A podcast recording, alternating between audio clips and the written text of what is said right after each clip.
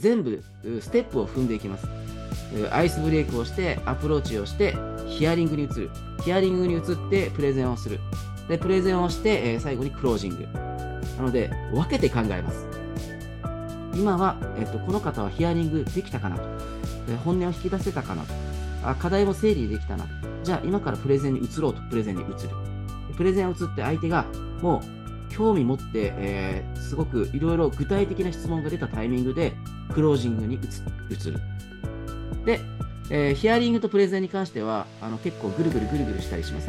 ヒアリングして、プレゼンして、でもまたあちょっと細かいことが分からなくなったり、相手が興味のある素振りを見せたら、また突っ込んでヒアリングしたりとかですね。で、えー、クロージングに移るタイミングっていうのは基本的に、えー、もういつからできますか？いくらぐらいですか？っていったタイミングで、お客さんが行ってきたタイミングで、であのクロージングに移ると。で今からちょっと僕、料金についてご説明しますねと言って、えー、クロージングに話をする。で、ここでのポイントは、アプローチの段階で自己紹介をしたりとか、えー、したタイミングで、いくらぐらいなのって聞いてくる方もいらっしゃるんですけど、その場合は、その場では言わない感じですね。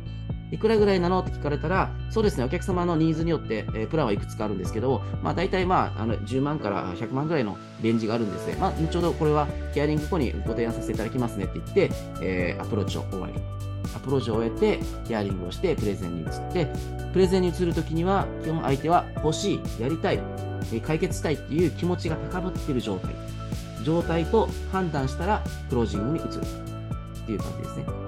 で、いくらなのって言ってプランを出すと。いうところで、えっと、これですね、クロージングのタイミング、えー、まあ、お客様が商品サービスに納得した発言をした時とか、えー、具体的な質問が来たらクロージング。あ、これいいねとか、いくらなの？納期はどれぐらいとか。で、えー、クロージングは感情的にならずに、冷静に淡々と話す。別に買わなくてもいいですけど、でもやった方が御社のためですね、みたいな感じですね。で、ヒアリングの時は結構傾聴して相手の本音をもう根掘り葉掘り聞いて、えー、いくんですけど、プレゼンに関してはその解決策を提示する方法で、え、クロージングに関しては相手がやりたい。で、いくらなの？っていう質問が来た時にクロージングに移る。で、え、料金の説明したら黙る。